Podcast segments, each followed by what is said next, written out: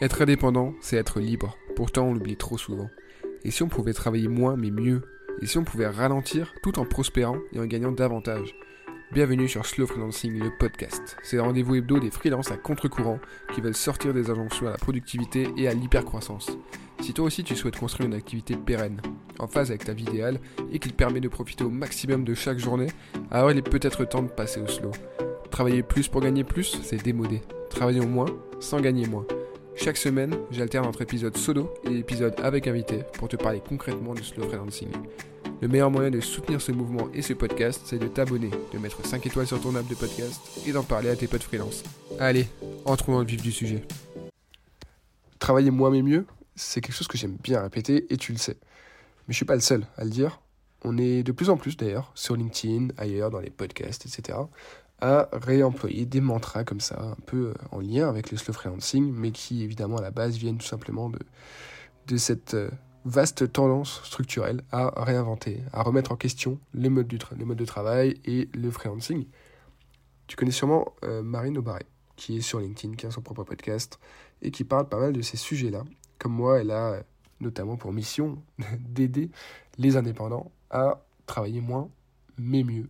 Notamment, et c'est ça c'est vrai domaine de compétences et ce pourquoi je l'ai appelé euh, sur les podcasts. La productivité, l'organisation, l'efficacité, mais surtout via des vraies stratégies, une vraie structure, une organisation, c'est-à-dire agir au niveau macro et pas seulement juste avec des hacks et des petites techniques de productivité comme ça. Parce que pour elle, c'est hyper important. On en parle pendant presque trois quarts d'heure dans cet épisode, hyper intéressant.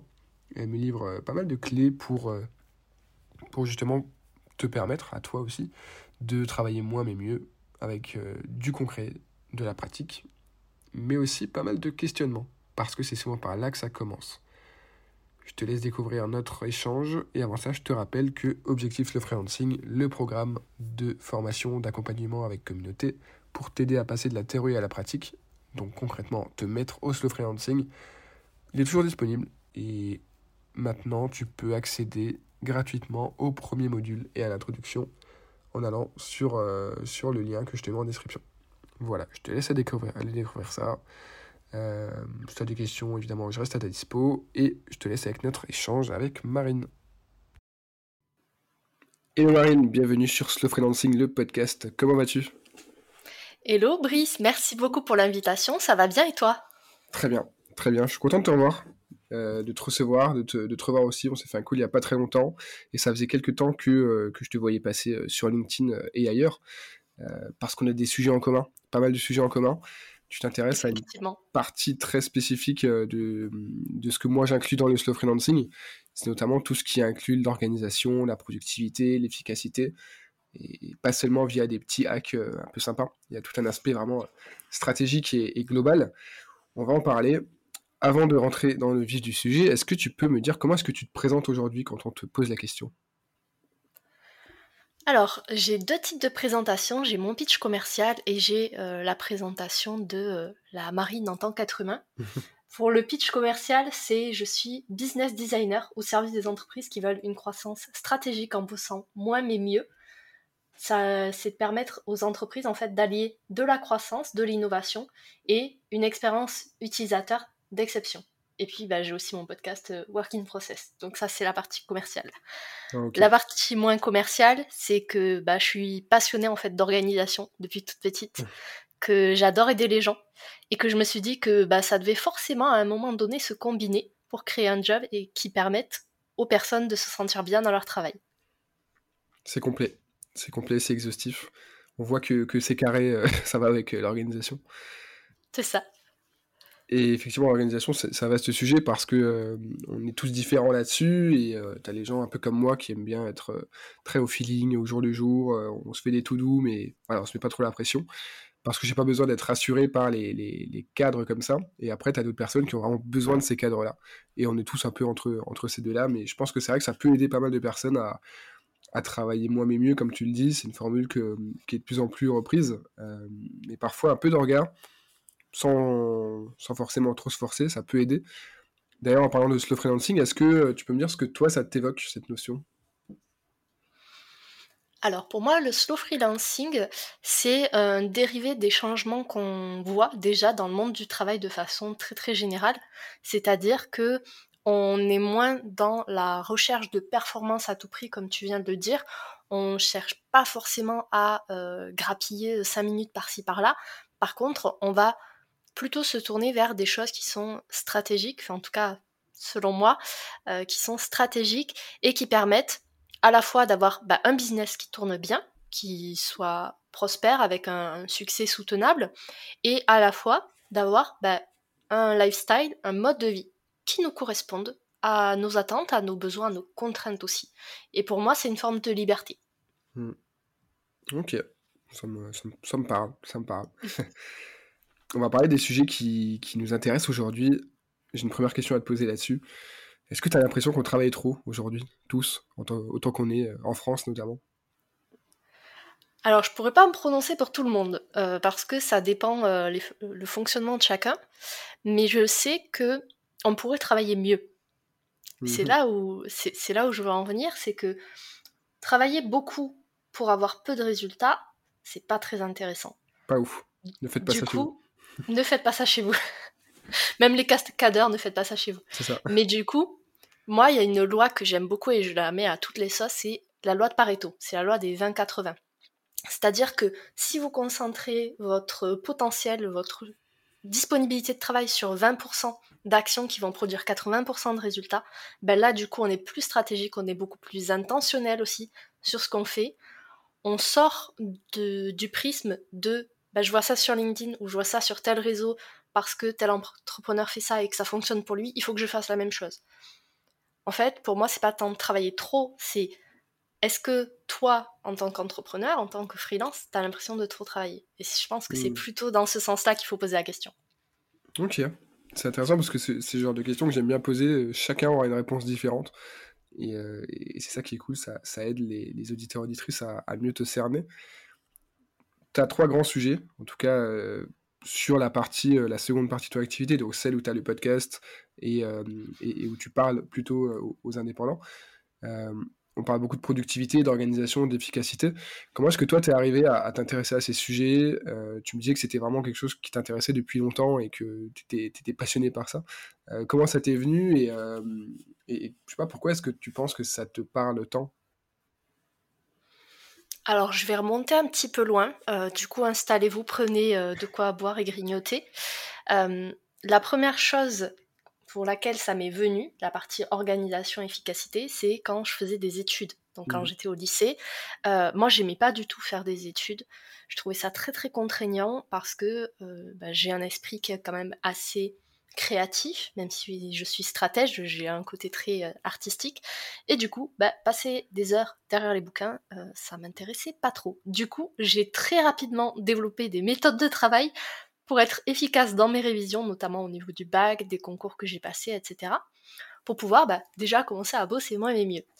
Et, euh, et en fait, sans le savoir, je me suis développé une sorte de processus mental qui fait que maintenant, dès que je travaille, ou que je me lance dans un projet, bah, j'ai cet automatisme de j'ai la flemme de faire ça. Qu'est-ce que je peux mettre en place du coup pour être à la fois plus organisée, plus productive mmh. et bah, avoir le même résultat en un minimum d'efforts? Et ça, je pense que c'est aussi euh, le passage euh, très très court sur un cursus de développeuse web qui fait que euh, bah, j'ai développé une mentalité un peu de moi j'appelle mentalité de la flemme, c'est-à-dire bah, on va droit au but et euh, on passe pas par 150 euh, détours. On adore ça, on valide.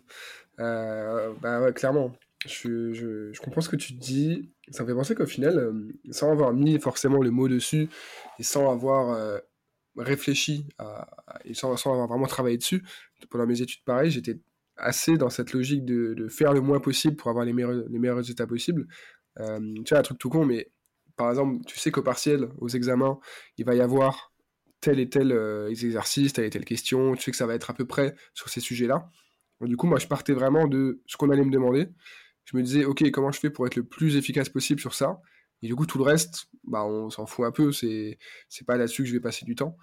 Euh, contrairement à d'autres personnes qui se faisaient des fiches méthodiques euh, sur tout l'ensemble du cours, il valait mieux vraiment se concentrer, essayer de choper des infos auprès des profs pour pour savoir à peu près voilà, sur quel, quel chapitre, quel sujet ça allait porter, quel type d'exercice ça allait être, etc. c'est un peu du, reverse engineering, de chercher ce qu'on va te demander pour ensuite arriver à ce résultat-là. Et, en vrai, c'est pour ça, moi, j'ai jamais trop travaillé à l'école, mais j'ai quand même eu toujours des bons résultats parce que bah, essayé de me concentrer que sur, ce qui était le plus important. Et là, du coup, je bossais bien. Mais par contre, tout le reste, tous les devoirs un peu enfin pas très utile ou même les trucs à petit coef ou autres, c'est des trucs sur lesquels je passais pas trop de temps. Et, euh, mais voilà, mais sans forcément euh, conscientiser tout ça et mettre en place des, des, process ou autres, tu vois, c'était plus euh, intuitif, on va dire. Et la logique de la flemme, mais innée, tu vois. C'est vraiment parce que j'avais la flemme que je faisais ça. Et aujourd'hui encore, moi je revendique le, droit à la flemme, tu vois. Le truc de, bah, en fait, pourquoi est-ce que je passerais plus de temps que nécessaire sur une tâche qui me procure pas énormément de plaisir même si tu aimes ton travail, je suis sûr que euh, tu as envie de faire autre chose à côté quand même. Euh, même les gens passionnés par leur travail, je suis sûr qu'ils préféraient quand même passer du temps avec leur famille, avec leurs amis, faire des trucs qui les passionnent vraiment, du sport ou autre. Donc intéressant, intéressant ce truc, comme quoi on peut, on peut même déjà réfléchir à ça en étant étudiant. Je, vais lancer un nouveau concept de slow, de slow studying, avec les mêmes principes d'efficacité, de, productivité, etc. Étudier moins mais mieux. Ouais, c'est ça. Et en fait, si tu regardes bien, la quête de productivité, ça peut aussi entrer dans la situation où tu aimes tellement ce que tu fais que tu as envie en fait déjà de le faire le mieux possible, mais ça, généralement, ça coûte le source. Mais c'est aussi de se dire, en fait, je veux que ça me prenne moins de temps, comme ça je peux en faire plus aussi. Moi, c'est ça qui m'importe, c'est que j'ai optimisé mon quotidien d'indépendante pour pouvoir bah, développer d'autres projets, comme par exemple mon podcast. Mm. Et là, en ce moment, je suis en train d'optimiser mon podcast pour pouvoir lancer encore un autre projet mm. derrière. Je vois. Très intéressant. Et du coup, pour mieux comprendre un peu comment tu, comment tu fais tout ça, mhm. tu m'as parlé de trois choses quand on s'était euh, parlé avant. Euh, la stratégie, la structure, l'organisation, qui est... Euh, un niveau plus élevé, on va dire, c'est un peu plus, bah, plus, global, plus stratégique que les, euh, techniques, les hacks, les, les, les, petits trucs comme ça qu'on peut mettre en place pour gagner du temps. Donc, justement, comment est-ce que tu. Euh, quelle, différence tu fais entre ces choses plus générales, plus stratégiques et euh, l'opérationnel, en fait? Est-ce que tu as des exemples, peut-être? Ouais. Alors déjà, pour répondre à ta première question, quelle différence je fais entre les deux? C'est que un hack tout seul, ou même un regroupement de hacks, euh, s'il n'y a pas de stratégie de structure derrière, bah, ça va pas tenir sur la durée. Et moi, avec les personnes que j'accompagne, les professionnels que j'accompagne, on vise un succès qui est soutenable. Du coup, pour ça, il faut construire des fondations. Et dans les fondations, je mets notamment la structure de l'entreprise, de l'organisation, je mets la stratégie et je mets bah, des méthodes de fond, finalement, de travail, qui permettent d'avoir ce succès-là. Donc, pour te donner un exemple un petit peu plus euh, concret, dans les hacks, on peut voir par exemple, euh, pour les personnes qui vont utiliser la, la méthode Pomodoro, donc pour ceux qui ne connaissent pas, c'est on travaille par cycle de 25 minutes entrecoupées de pauses de 5 minutes. On fait ça 4 fois, puis ensuite il y a une pause de 15 minutes. Voilà pour le concept. Euh, ça, on pourrait considérer ça comme un hack.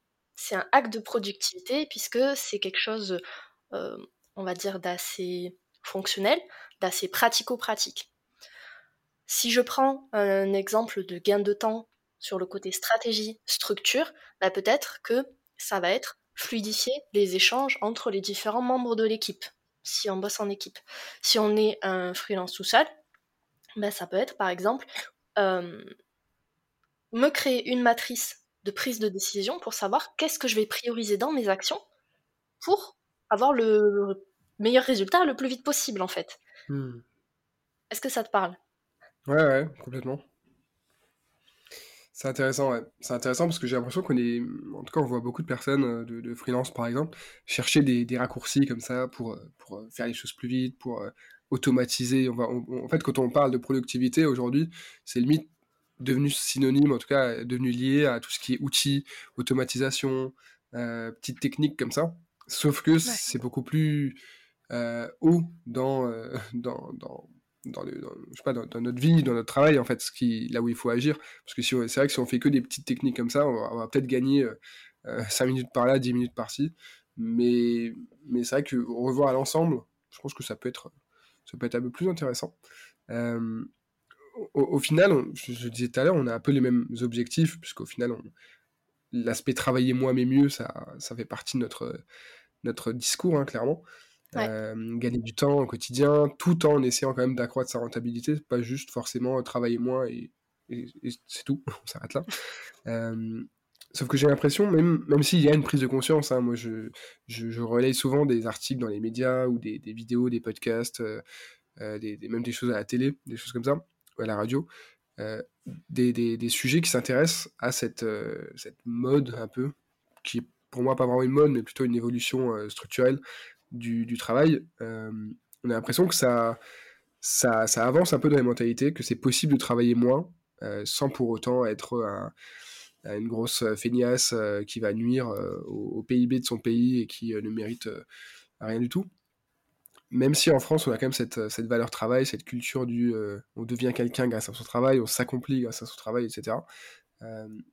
par quoi on doit passer, à ton avis, pour faire encore plus prendre conscience aux gens et aux freelances notamment que c'est possible au final ce déclic de se dire euh, on n'est pas obligé de travailler 35, 40, 50 heures par semaine pour être quelqu'un de respectable, pour réussir sa vie entre guillemets, pour, euh, pour se mettre en sécurité, mais on peut réussir à travailler moins mais mieux justement, alors que ça, ça, paraît évident pour toi et moi parce qu'on est dedans depuis un moment et pour pas mal de gens qui nous suivent. Euh, mais comment est-ce qu'on fait pour leur faire prendre conscience à tous les gens qui sont pas du tout là-dedans? Ah, alors, il y a pas mal de choses à dire sur le sujet. Euh, la première chose, moi je différencierais plusieurs niveaux. Il y a le niveau individuel, le niveau collectif. Euh, je suis très très structurée, hein, comme vous le voyez, mais ça m'aide à, à, avancer sur ma pensée. Donc, sur, euh, sur le côté individuel, moi je pense que bah, ça demande déjà de se connaître, de travailler sur soi. puisque bah, il y a beaucoup de freelance, en tout cas moi j'en connais beaucoup qui sont sortis du salariat au moment du Covid, avant, mmh. pendant, après, euh, et qui se sont lancés dans le freelancing. Sauf qu'ils ont reproduit en fait ce qu'ils faisaient dans le salariat en étant freelance. Donc finalement, il n'y a pas beaucoup d'évolution. Du coup, à ce niveau-là, dans, ce, dans cette situation, je pense que ce qui est intéressant, c'est euh, de mettre le doigt et de regarder avec toute l'objectivité possible les croyances qu'on a, les fonctionnements qu'on a, et de se demander est-ce que ça, c'est encore à mon service par rapport à la situation que je veux, c'est-à-dire bosser moins mais mieux, gagner du temps, être plus rentable, pour pouvoir par mmh. exemple passer du temps avec mes enfants, faire mes loisirs, etc. Donc ça c'est sur l'aspect individuel, freelance.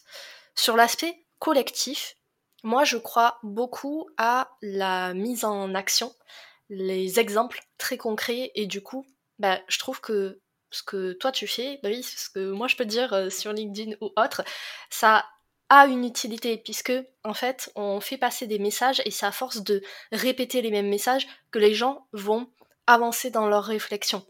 Tu vois, par exemple, ce matin sur LinkedIn, euh, j'ai fait un post où je dis méfiez-vous sur les réseaux sociaux, c'est pas ce que vous croyez. Euh, c'est pas parce que quelqu'un dit je fais 10 000 euros de chiffre d'affaires ou j'ai X abonnés que je réussis. Tu peux faire 10 000 euros de chiffre d'affaires, mais si tu as 9 500 euros de charge, il y a un problème, tu vois. Pareil pour les abonnés. Et en fait, ce qui est important, c'est de pas forcément se comparer aux autres, c'est de se dire, ok, moi, quels sont mes besoins? C'est quoi déjà pour moi travailler mieux? C'est pas forcément travailler moins, hein, c'est peut-être travailler mhm. différemment. C'est se poser tout un tas de questions, en fait, pour se dire, bah, qu'est-ce qui me correspond à moi? Et ça, c'est ma vision du travail, c'est ma vision de la réussite au travail. Et encore une fois, on n'est même pas obligé, je sais que c'est très culturel comme tu disais, on n'est même pas obligé de dire je réussis par le biais de mon travail. Mm. Il y a des personnes qui se révèlent totalement, par exemple, dans leur rôle euh, familial, ou dans leur euh, loisir, ou dans une association, ou avec leurs amis, ou même tout seul, hein, ça marche aussi. Donc il n'y a pas un seul modèle de réussite en fait. Ouais, c'est clair. Ça dépend euh, où est-ce qu'on va chercher ces modèles de réussite. C'est vrai que sur LinkedIn, c'est très pro, c'est très peuplé de personnes qui, euh, qui, ont l'air en tout cas de s'accomplir, de, réussir, de, kiffer leur vie grâce à leur travail, grâce à leur, euh, boîte, grâce à leur activité freelance, etc. Et c'est sûrement vrai. Hein, plus, je, connais beaucoup de, personnes de LinkedIn euh, qui, sont vraiment sincères dans ce qu'elles racontent et qui, qui, s'accomplissent grâce à leur travail et qui, vivent pour ça presque. Et c'est OK. Par contre, si tu vas sur Instagram, là, tu vas avoir beaucoup, de beaucoup plus de personnes qui vont s'accomplir grâce au voyage, grâce à, leur cuisine, grâce à leur, leur outfit, grâce à leur, je sais pas, même leur, leur état d'esprit, grâce à plein de choses comme ça qui ont moins de choses à voir avec le travail. Euh, si tu regardes Twitter, en l'occurrence, ça va être plus par rapport à la pensée, euh, à tout ce qui va être plus intellectuel, à la réflexion, aux idées, à, l'engagement politique, des choses comme ça. Donc au final, faut regarder différents réseaux pour comprendre qu'au final, il n'y a pas qu'une seule manière de s'accomplir. Le travail, c'en est une, ça peut en être une, mais c'est pas une obligation. Ça peut être juste un moyen de, ça peut être alimentaire entre guillemets, même si on est entrepreneur. Euh, c'est pour ça qu'on fait toujours la distinction entre est-ce que tu fais un travail alimentaire? Est-ce que tu fais un job souvent connoté comme nul, qui te plaît pas et qui, gagne mal Ou est-ce que euh, tu as ta boîte, tu es freelance, tu es entrepreneur et, c'est super, et tu kiffes ta vie et tu gagnes beaucoup d'argent Alors qu'en vrai, tu peux très bien être freelance, entrepreneur, euh, tu kiffes ta vie et tu gagnes beaucoup d'argent, mais c'est alimentaire parce que ça te permet derrière de faire ta vraie passion qui peut être euh, euh, je sais pas, euh, au hasard, le, stand-up, l'impro, le sport, t'occuper de ta famille, faire des cours de quelque chose. Je trouve que c'est intéressant de, dire qu'en fait, tout, ça peut être la même chose. et voilà, désacraliser le travail, je trouve que c'est important de dire que c'est pas une fin, mais que c'est plutôt un moyen qui peut être le moyen de s'accomplir, le moyen de gagner sa vie, le moyen de, s'occuper, hein, pourquoi pas. Euh, voilà, je sais pas si d'accord avec ça, le fait de dire que le travail c'est plus un moyen qu'une fin au final. Oui, c'est ça. Et je rajouterais même que dans une vie, on a plusieurs moyens qui s'entremêlent, qui se succèdent. Euh, moi, par exemple, je sais que mon travail, je le vois comme une vocation parce que je me suis donné une mission euh, que je trouve importante en tout cas, qui est de mmh. changer les codes du monde du travail. Et ça, c'est une mission qui me rend heureuse, donc j'ai aucun souci à, travailler parfois un petit peu plus que prévu. Mais du coup, je m'épanouis aussi en faisant d'autres choses. Par exemple, hier, j'ai découvert euh, les feutres aquarellables. Bah, du coup, j'ai passé la soirée à faire du coloriage. Et encore une fois, bah, les choses bougent, évoluent. Et ce qui est important, c'est de se remettre au centre finalement du processus, au centre du système, mmh. et de se dire bah, finalement, qu'est-ce qui fait pour moi? Qu'est-ce qui me correspond? C'est clair. Cette notion de questionnement toujours. Euh, qui est, hyper importante pour euh, sortir la tête du guidon et euh, essayer d'explorer d'autres pistes. C'est la première étape. Mais du coup, concrètement, si demain, tu as, euh, j'imagine que tu en as très régulièrement, un ou une freelance qui vient te dire bah, Moi, j'aimerais bien travailler moins mais mieux, mais comment je fais? Par quoi je commence? Qu'est-ce que tu lui réponds? Bah déjà, je vais lui poser pas mal de questions sur son quotidien, ses objectifs, ses aspirations, ses limites, ses contraintes aussi, parce que, bah, par exemple, si quelqu'un me dit je veux bosser moins, mais euh, bah, je rentre aucun client. Bah, peut-être que c'est pas bosser moins qui est intéressant, mais c'est bosser différemment, tu vois? Donc en fait, tout part de questionnement, encore une fois, c'est ce que j'appelle moi la phase d'audit. Euh, c'est une succession de, questions, un peu comme des scénarios finalement, qui permettent à la fin de dire, bah, hmm. peut-être que toi, ce que tu as besoin, c'est de bosser moins effectivement, parce que là, tu bosses beaucoup, pour avoir un ROI un retour sur investissement qui n'est pas optimal, ou alors peut-être que tu as besoin de bosser différemment, ou que tu as besoin d'inclure d'autres choses dans ta vie aussi pour euh, te, pas te dire que tu que le travail. Il y a plein de nuances en fait, et c'est ça qui est hyper intéressant avec mon job. C'est clair. C'est clair, ça fait combien de temps du coup que tu es dans, dans tout ça, dans tout ce qui est productivité, orga? Alors j'optimise des processus d'entreprise depuis 2016 et je suis à mon compte depuis 2020. Ok. Ok, ça commence à faire euh, quelques temps, du coup. J'imagine pas mal d'expériences qui te, qui, te, qui te rassure, qui te conforte dans le fait qu'il euh, y a vraiment du travail là-dessus et que non seulement il y a de la demande, mais en plus ça marche et en plus tout le monde commence à, aller vers ça, donc il y a, vraiment un truc à faire. Quoi. C'est ça. Euh, je mettrai juste un petit, euh, un petit disclaimer là-dessus. C'est que effectivement, il y a beaucoup de gens qui euh, vont sur ce créneau, qui reprennent cette formule mmh. qu'on a tous les deux de bosser moins mais mieux. Et moi, je mettrai un point de vigilance parce que, bah, en fait, il y a pas mal de personnes qui te vendent une organisation en te disant ça marche pour moi, ça va marcher pour toi, t'inquiète pas. Moi, mmh. je prends contre-pied de ça. C'est comme quelqu'un qui te dit va absolument sur Notion, sur Asana, sur ClickUp moi, je préfère construire des systèmes, construire une organisation qui est adaptée à la personne et ensuite on choisit ensemble les outils, les méthodes, les hacks qui lui correspondent. C'est vraiment partir dans l'autre sens. Et vraiment, soyez vigilants quand vous voyez quelqu'un qui vous dit Moi, je fais, j'ai organisé déjà mon business, ça tourne bien, du coup, tiens, il y a ma méthode qui est prête. Faites attention, c'est pas parce que ça marche pour une personne que ça va marcher pour vous, parce que vous êtes deux entités très différentes.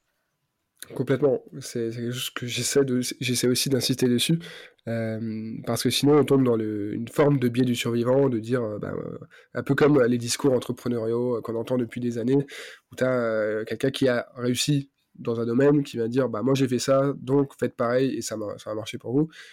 c'est même le principe de beaucoup de podcasts, d'interviews d'entrepreneurs, etc. ça paraît très bien sur le papier, et du coup, il y a, y a plein de gens pour qui c'est évident bah oui, bah du coup, ça, ça a marché pour cette personne. Alors que regardez, euh, il vient d'en bas, et, il a commencé de rien, etc. Sauf qu'en fait, on oublie tous ceux qui ont fait exactement la même chose et qui n'ont pas réussi euh, de la même manière. Donc effectivement, c'est hyper intéressant. Euh, moi, quand je donne des conseils, quand, j'ai créé ma formation, par exemple, j'ai essayé vraiment d'inclure, alors, de partir de certaines pratiques, certaines idées qui étaient les miennes, de comparer et d'aller chercher ça aussi avec les invités du podcast, avec d'autres freelances, avec euh, les freelances que je connais autour de moi, mes proches, etc. Et aussi, dernière chose euh, qui est au moins aussi importante que les deux autres, c'est ce que tu dis, c'est d'inviter à se questionner. Euh, c'est pour ça qu'il y a tout un module de, la formation, par exemple, où je me suis dit, ça c'est vraiment un module de questionnement. En gros, je vais poser une trentaine de questions et je veux que tu y répondes vraiment de manière très sincère, pas forcément pour moi, mais je veux pas forcément savoir tes réponses, mais je veux que la personne qui euh, qui suit la formation répondent à toutes les questions pour elles-mêmes, qu'elles y réfléchissent et qu'elles se, qu'elles, se disent vraiment euh, je dois être sincère avec moi-même, donc là je vais, je vais essayer de, de, me dire les vraies choses. Et, ensuite, à partir de là, on peut créer quelque chose. Si, quelqu'un euh, qui écoute ce que je raconte se dit ok, donc lui il a fait ça, et en plus sur le podcast il a reçu truc, machin et bidule, qui ont fait comme ça, donc ça, ça, ça ressemble un peu, c'est pas pareil, mais voilà. Et en plus, moi, dans ma vie, de freelance. Euh, je suis plutôt comme ça, mon métier c'est ça, ma vie c'est ça. Là, il y a moyen de faire un truc. Mais effectivement, plus, euh, plus on, se, on se compare aux autres, alors là, en, bien du coup, je parle vraiment de s'inspirer des, pratiques des autres, plus on peut aussi trouver ce qui nous convient à nous. Euh, et qu'est-ce qu'on peut adapter? Parce qu'au final, aucune formule ne peut être copier-coller et fonctionner aussi bien que pour la personne initiale. en, tout cas, dans notre domaine, il y a plein de domaines où ça peut marcher. Euh, si, je te, parle d'investissement euh, sur les marchés financiers, euh, si tu copie-colles la stratégie de Warren Buffett ou je sais pas qui, évidemment que ça va marcher vu qu'on parle de, choses techniques, mathématiques, factuelles. Là, c'est beaucoup plus différent. C'est beaucoup plus différent. Ça se dit ça? J'ai un doute. C'est différent.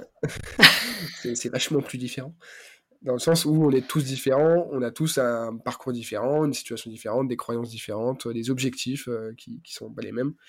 Donc, ouais, hyper important euh, de, de pas trop se fier au retour d'expérience si c'est pas baqué par, euh, par la science ou par, euh, la, par des études, par un consensus, par d'autres personnes, etc. Une, un disclaimer important. À l'inverse, du coup, donc là, tu as donné quelques conseils pour, pour, pour aller vers travailler moins mais mieux. Qu'est-ce que tu vois comme erreur que font certains freelances et qui font, qui font l'inverse, et que du coup ils se retrouvent à travailler plus, mais moins bien? Alors, euh, le premier cas qui me vient à l'esprit, c'est euh, le freelance typiquement qui va avoir un petit peu plus de, de demandes clients, par exemple, ou de projets qu'habituellement. Du coup, il a une charge de travail qui augmente. Et généralement, en tout cas, la personne va se dire, bah, j'ai plus de travail à faire, du coup, qu'est-ce que je vais faire? Bah, je vais travailler plus pour pouvoir encaisser la charge de travail supplémentaire qui arrive. Hmm. Du coup, s'il travaille plus, bah, il va plus cramer ses ressources et donc statistiquement, il y a plus de chances qu'il fasse des erreurs. Et en fait, là, on rentre dans un cercle vicieux qui fait que bah, il y a un risque d'erreur mince. Du coup, il faut que je travaille plus pour les compenser. Et euh, c'est un système qui s'auto-entretient en fait, si on le casse hmm. pas. Euh, l'autre erreur que j'ai pu voir au niveau des freelances qui ont tendance à se se surcharger euh, de travail, c'est les personnes qui euh, mettent la responsabilité en fait de leur réussite sur autre chose. Alors autre chose ou quelqu'un d'autre en fait.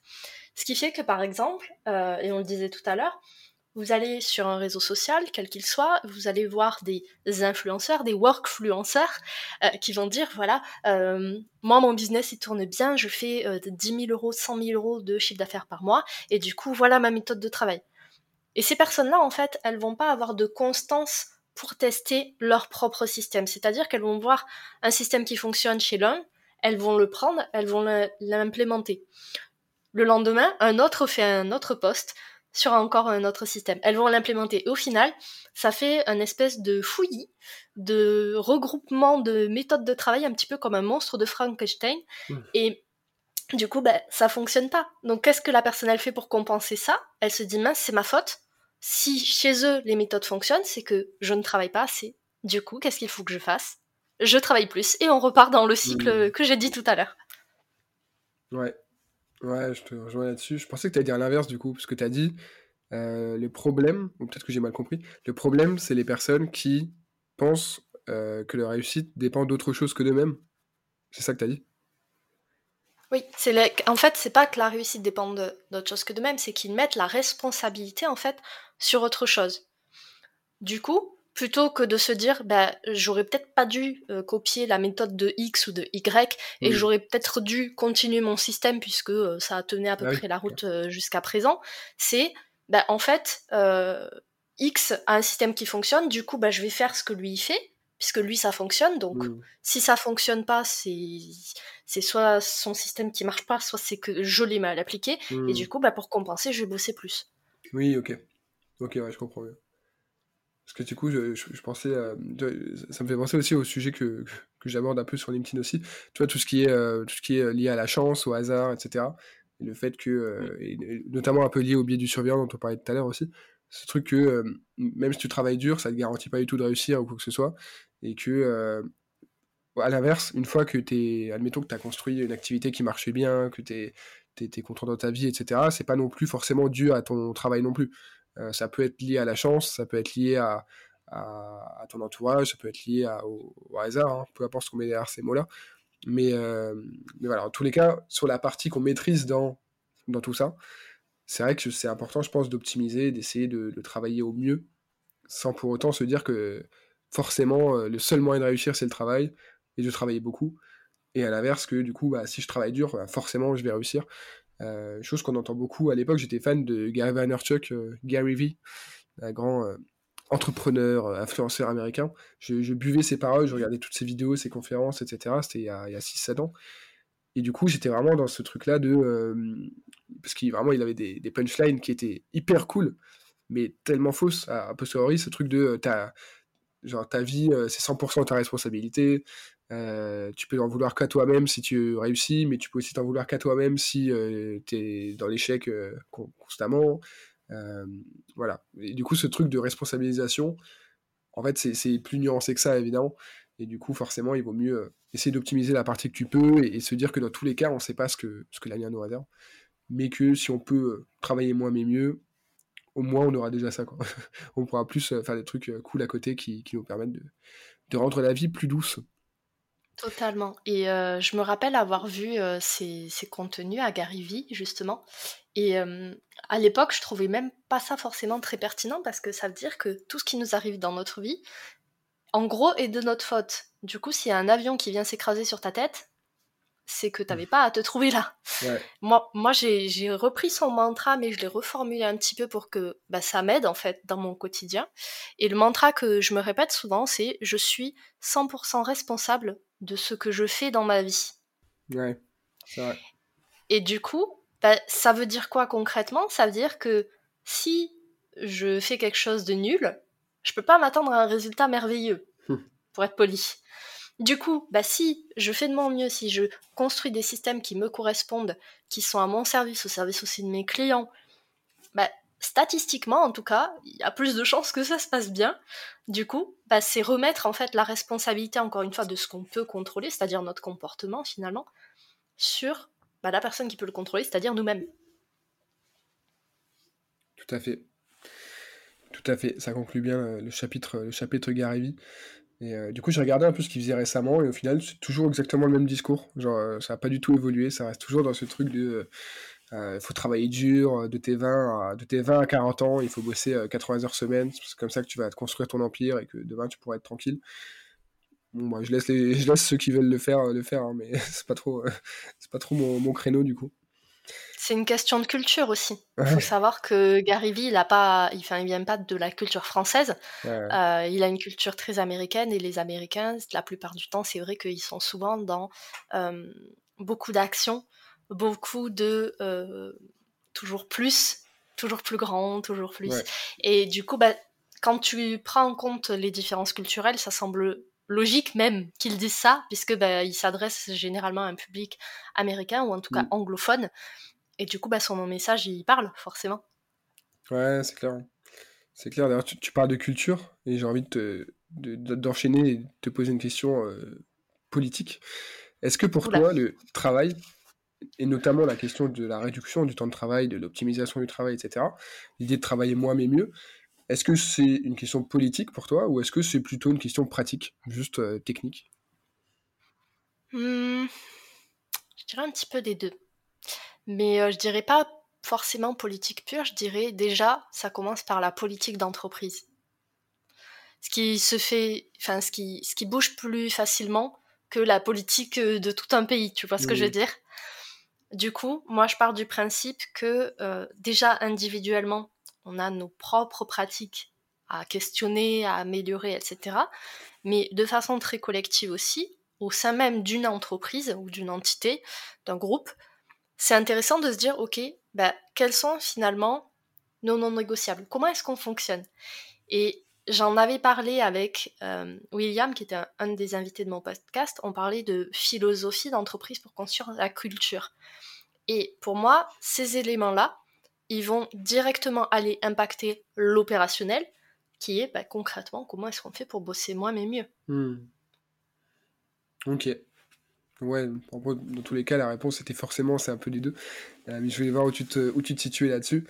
Euh, parce que moi, dans mes sphères, dans mes sphères d'influence, dans les gens que je suis, les médias que je suis, etc., on a ceux qui abordent ça de manière uniquement pratique, notamment sur LinkedIn, tu vois, tout ce qui va être euh, les, personnes qui s'expriment beaucoup sur les sujets de la productivité, de l'efficacité, etc., souvent d'organisation, on va souvent être dans le, pratico-pratique, euh, même si on va au niveau stratégique, hein, on reste dans... Euh, voilà, c'est des choses que tu peux mettre en place à l'échelle individuelle, etc.